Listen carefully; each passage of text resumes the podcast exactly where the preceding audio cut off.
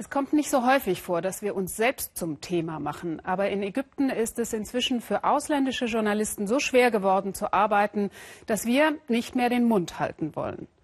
Das Foto hinter mir zeigt eine Demonstrantin, die die Presseunfreiheit in Ägypten anprangert. Drei Jahre nach dem Sturz Hosni Mubaraks sperren die neuen Machthaber kritische Journalisten ins Gefängnis. Sie treiben eine Hetzjagd auf die ausländische Presse, die auch unsere ARD-Kollegen am eigenen Leib zu spüren bekommen. Kürzlich wurde unser Kairoer Team schwer verprügelt. Weil das Volk die Hassbotschaften der Regierung für bare Münze nimmt, sagt unser Korrespondent Thomas Aders.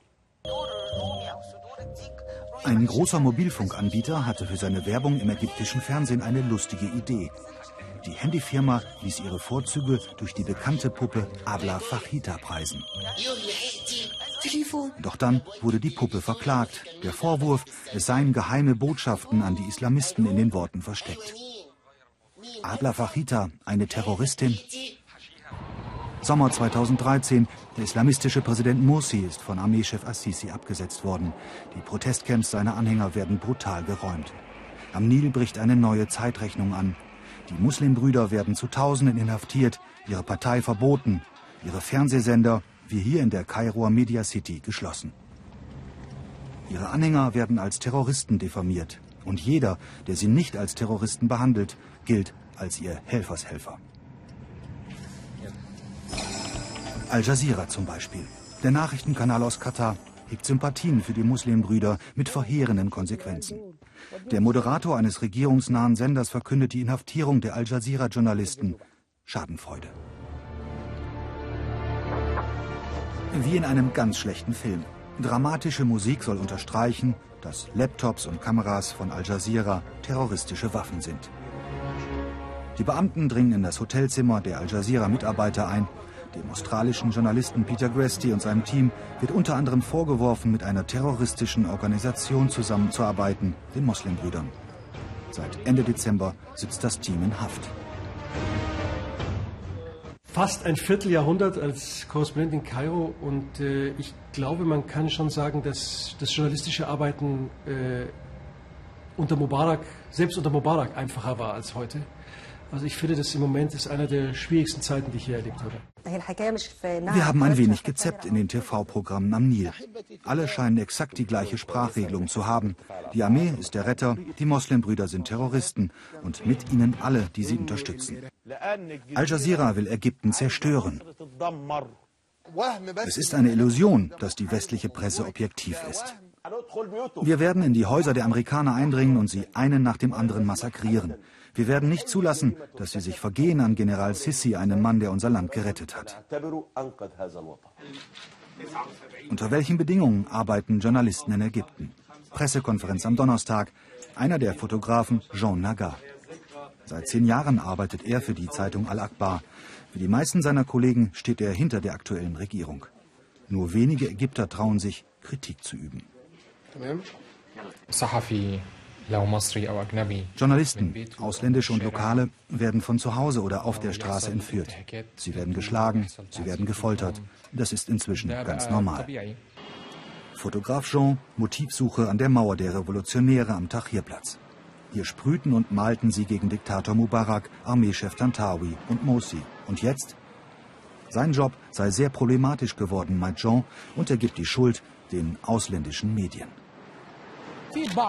Einige Fernsehkanäle haben den Ruf der ganzen Medien in Ägypten demoliert. Heute begegnen uns die Menschen deshalb mit Skepsis. Sie glauben, wir sagen alle nicht die Wahrheit. Sisi-Verehrung in geradezu nordkoreanischem Ausmaß. Ein Armeechef als Held der Massen. Assisi soll nach ihrem Willen Präsident werden. Auch Staatsfernsehen und Informationsministerium stehen hinter ihm. In- und ausländische Kritiker sollen nur das berichten, was genehm ist. Die westlichen Korrespondenten wissen ganz genau, ob es eine Revolution des Volkes war oder ein Militärputsch. Aber alles, was sie ausstrahlen, ist das Gegenteil der Wahrheit. Ja, wir fordern von den ägyptischen Behörden, dass sie zum einen dieses Klima der Gewalt, was wirklich in Ägypten mittlerweile herrscht, dass sie dem Einhalt gebietet und wirklich da auch öffentlich deutlich macht, dass Gewalt gegen Journalisten, gegen unabhängige Berichterstatter nicht hinnehmbar ist, nicht zu tolerieren.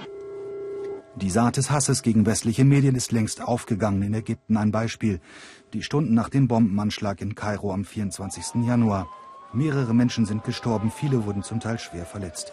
Die Stimmung am Tatort ist aggressiv. Unser Fernsehteam ist das erste vor Ort. Dann werden die Kollegen als Al Jazeera-Mitarbeiter beschimpft, als Freunde der Moslembrüder, als Terroristen. Irgendjemand aus dem Team sagt, okay, es macht keinen Sinn, lass uns wieder abhauen. Und in dem Augenblick, wo ich mich umdrehte, sah ich schon eine Hand kommen, schlug mir ins Gesicht und es war, ja, das erste war eine Frau, die mich geschlagen hat. Ähm, und dann war der Startschuss. Ne? Jeder darf auf uns einschlagen, weil wir Al Jazeera sind. Oder deutsches Team. Fahrer, Producer, Kameramann werden geschlagen, getreten, bespuckt. Hämatome am ganzen Körper, tiefe Wunden auf dem Kopf, zugefügt mit einer Rasierklinge. Doch die Meute macht immer weiter. Wenn du irgendwo hinkommst und, und äh, die Leute wollen keine Kamera vor Ort haben, ja, dann, dann, äh, dann jagt man dich vom Hof. Hier war es umgekehrt. Hier wollte man uns nicht vom Hof lassen. Hier wollte man uns auf der Stelle lynchen. Ja. Telefonisch entschuldigen die Behörden sich bei uns. Als am Mittwoch der ägyptische Außenminister zu Besuch in Berlin ist, wird die Behandlung von unabhängigen Journalisten in Ägypten angesprochen, aber auch der Angriff auf das ARD-Team. Auf unsere Nachfrage antwortet Steinmeier beinahe undiplomatisch. Wir sehen diese Entwicklung äh, mit Sorge und das wird auch Gegenstand unseres Gesprächs heute sein. Danke. Jean Nagar schießt die letzten Fotos dieses Tages auf der Kasra el-Nil-Brücke nahe dem Zentrum. Er kann es nicht fassen. Obwohl er auf Seiten der neuen Regierung steht, wird er von den Menschen angefeindet. Er findet, viele sind paranoid. Aktuelle Meldung von der Puppenfront. Der Generalstaatsanwalt hat die ägyptischen Behörden beauftragt, Ermittlungen gegen Abla Fachita und ihre Schöpfer aufzunehmen. Kein Witz.